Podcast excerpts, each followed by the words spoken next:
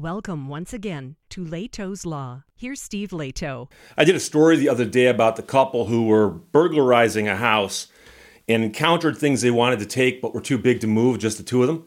So they called 911 for help moving the stuff. And um, in response to that, I had somebody say, Steve, you're always picking on Florida. Uh, have you know that Detroit's got problems too? Yeah, Detroit's a city, Florida's a state. But, but, I will grant you that many of the things that people point out that Florida man does or Florida woman does do happen in other places. Okay. It's just that it got the point where it became kind of, I guess, amusing in the media to say, oh, look, Florida man is at it again. But here's a story about a Florida lawyer. Now, some people are say, Steve, oh, you're softening this because it's a lawyer. No, no, no. The lawyer did something really, really bad. He just happens to be from Florida, but lawyers across the country have done things similar to this. But the headline does say a Florida lawyer has disappeared while owing people more than $200,000, according to the State Bar of Florida. Stories from the Miami Herald. David J. Neal wrote it. The phone numbers for the Seminole lawyer, including the number at his law firm, are either no answers or busy signals if you call them. And according to Florida Bar, the firm's trust accounts have $101 in them combined. The problem is that they think there should be a couple hundred thousand dollars in those accounts.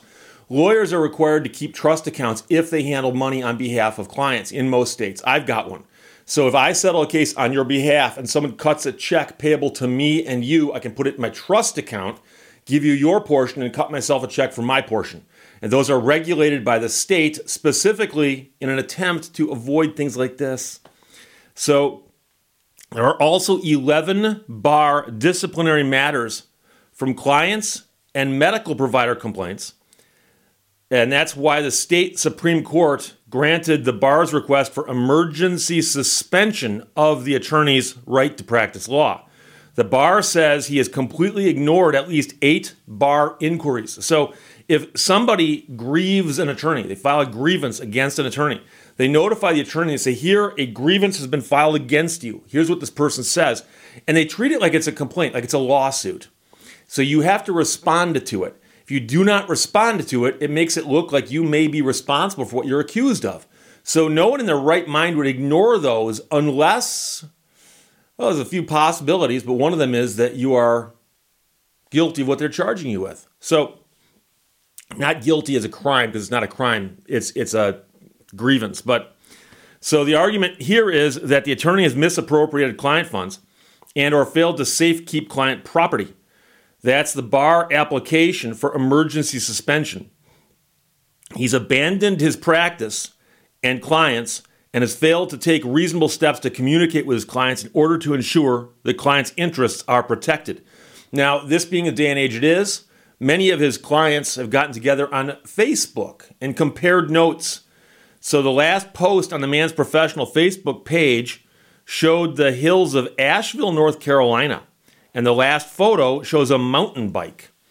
Um, the last comments are from angry former clients getting together and an ex wife who is now a realtor in North Carolina, where she says, Well, because you couldn't be bothered to electronically sign divorce paperwork or show up to the default hearing today, I had to get a default issued. Now I have to wait 10 days plus because the judge is on vacation on the 10th day.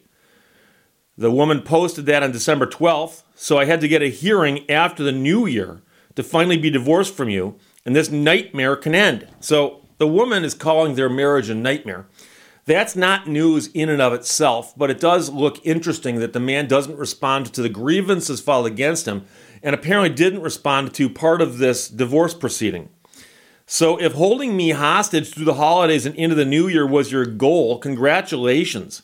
You need to man up and face the problems you have created and what you've done to me and others. If you should feel so inclined to make this right, contact my attorney and ask her what you need to sign electronically, stating that you're waiving the 10 days so I can next Friday and be done with you before the new year. On December 20th, uh, a woman from St. Petersburg wrote, My insurance paid him $10,000 for his client, but he kept the money. Now his client is asking my insurance company to pay the money again, or they're going to go after me. So follow along. Somebody got sued, and they got sued by a client of this attorney. So the person who got sued, their insurance company, paid, but the money went to the attorney. But it was supposed to be there on behalf of this person who was coming after the person complaining on Facebook. And so the insurance company cut the check, but the attorney, they say, absconded with it, didn't pay it to the injured party, and the injured party is going, I never got paid. So I don't care what's going on here. I want my money. And they're threatening now to come after the person whose insurance company's already paid this one time. Meanwhile, another person said that uh, the attorney ripped her off to the tune of $110,000. Posted on December 14th, my next call is to the sheriff's office to see if anything can be done to freeze personal assets before the divorce. So that is a couple of the things that he's facing. And I've mentioned before that I'm a member of the Michigan State Bar.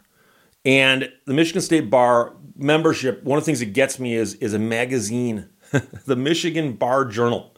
And uh, it's one of the few magazines I get that I still actually read. I, I, do get a couple other magazines, but, but we won't get into that. And um, the Michigan Bar Journal, generally speaking, has got a bunch of ads in it aimed at lawyers. And it's got a bunch of articles written by people uh, on aspects and nuances of the law in Michigan, quite often on things that are changing or, or you know, uh, developing over time, recent cases, things of that nature. I've actually written an article for the Michigan Bar back when um, uh, the Lemon Law got amended to allow lawsuits regarding leased vehicles. Because originally the Lemon Law did not cover leased vehicles, believe it or not, when I first started practicing law. So I wrote an article for the for the Bar Journal on that. And so, you know, you get the Bar Journal, you glance at the cover to see what the articles inside are about. But if you want to, there's two things that many attorneys go to look for. One of which is the section called In Memoriam, and it'll often list attorneys who passed away recently. And having practiced law for 30 years, I've encountered some people who have passed away who I got to know because they were lawyers. So I always check that to see if there's any names that I might recognize. But in the back is the discipline section and it's usually three or four pages, and it lists attorneys who have run afoul of the disciplinary mechanisms of the state bar. And it will say, uh, regarding cases that have been resolved, what the outcomes were. So it doesn't say that we've lodged a complaint against this person, but it will say, after lodging a complaint against this person, the situation is resolved thus. Either uh, you know, we had to go through all kinds of hearings, and and this attorney was going to be sanctioned this way, uh, or whatever. And and some of them go further than others. And and you know, for instance, I mentioned before that judge who I described as being the worst judge ever. Uh, her case went all the way to the Michigan Supreme Court because the Michigan Supreme Court is the final say on discipline for attorneys. And so, an attorney who's being sanctioned by the state bar can just say, fine, I'll take the sanction and, and live with it and move on with my life. So the sanction might be a reprimand, for instance. You did something bad, here's a reprimand, and, and just to let you know what you did is wrong, right? You understand that?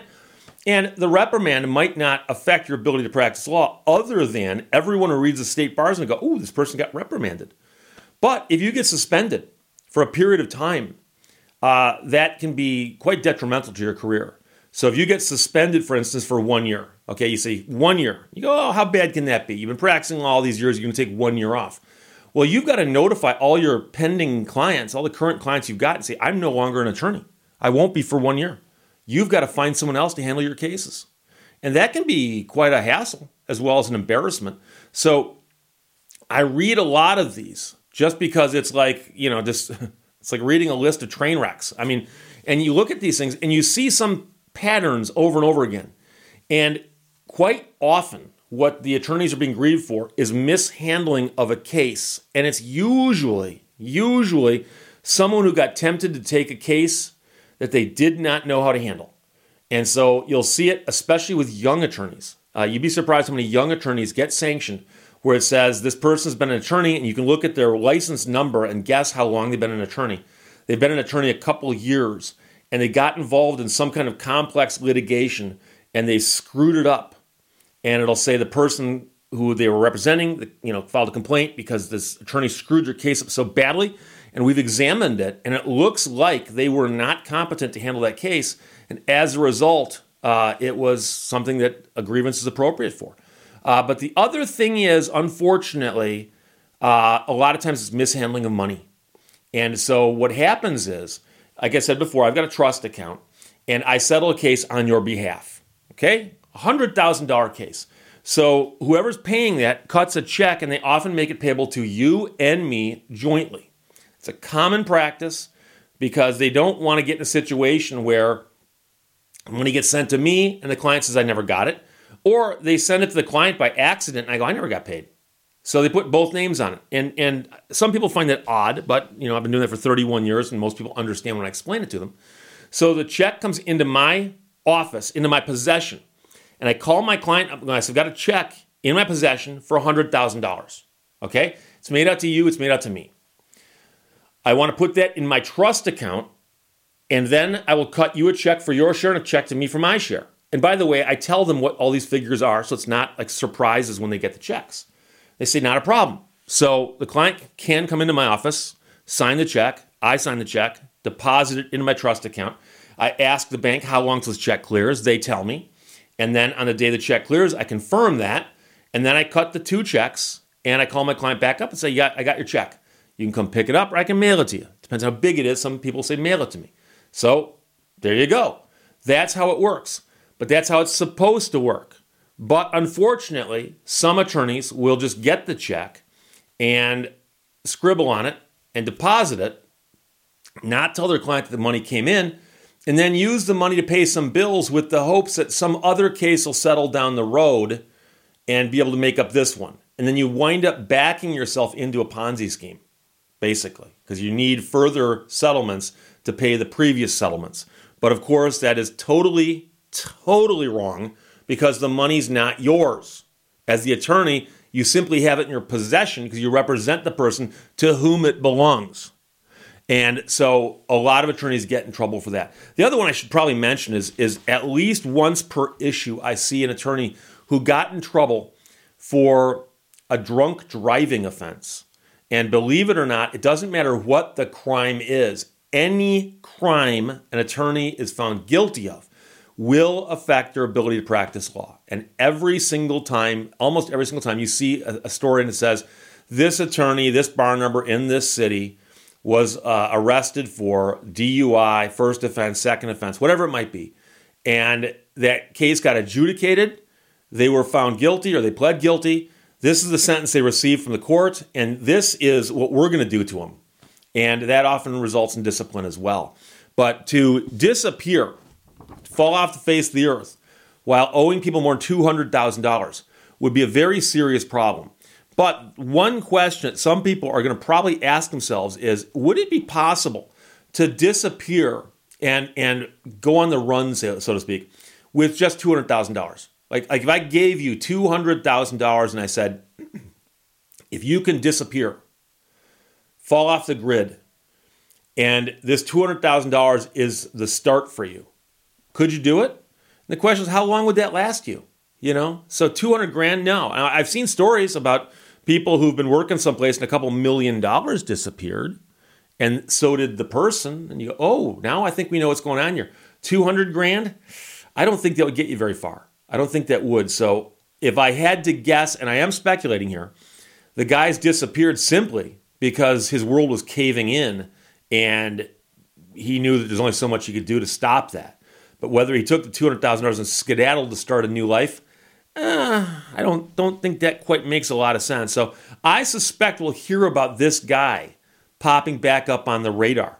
Uh, and right now, his ex-wife might want to have a few words with him, but so do some clients, and I feel very bad for them. Some states have got funds that uh, people contribute to through their bar dues and so on that they use to pay off um, victims of things done to them by other attorneys. Uh, but the problem is that quite often the dollar values are so high that the funds can't handle it. So there's the Tom Girardi case out of California where they're talking millions and millions and millions of dollars that they would like to find that they cannot find. And there's not enough money in the fund to take care of that. So, you know, there you go. But for 200 grand, we'll have to see what happens. Ed sent us me. Thanks a lot from the Miami Herald and David Neal. A Florida lawyer has disappeared while owing people more than $200,000, according to the Florida State Bar. Questions or comments? Put them below. Let's talk to you later. Bye bye. Thank you for watching Lehto's Law. By and large, language is a tool for concealing the truth.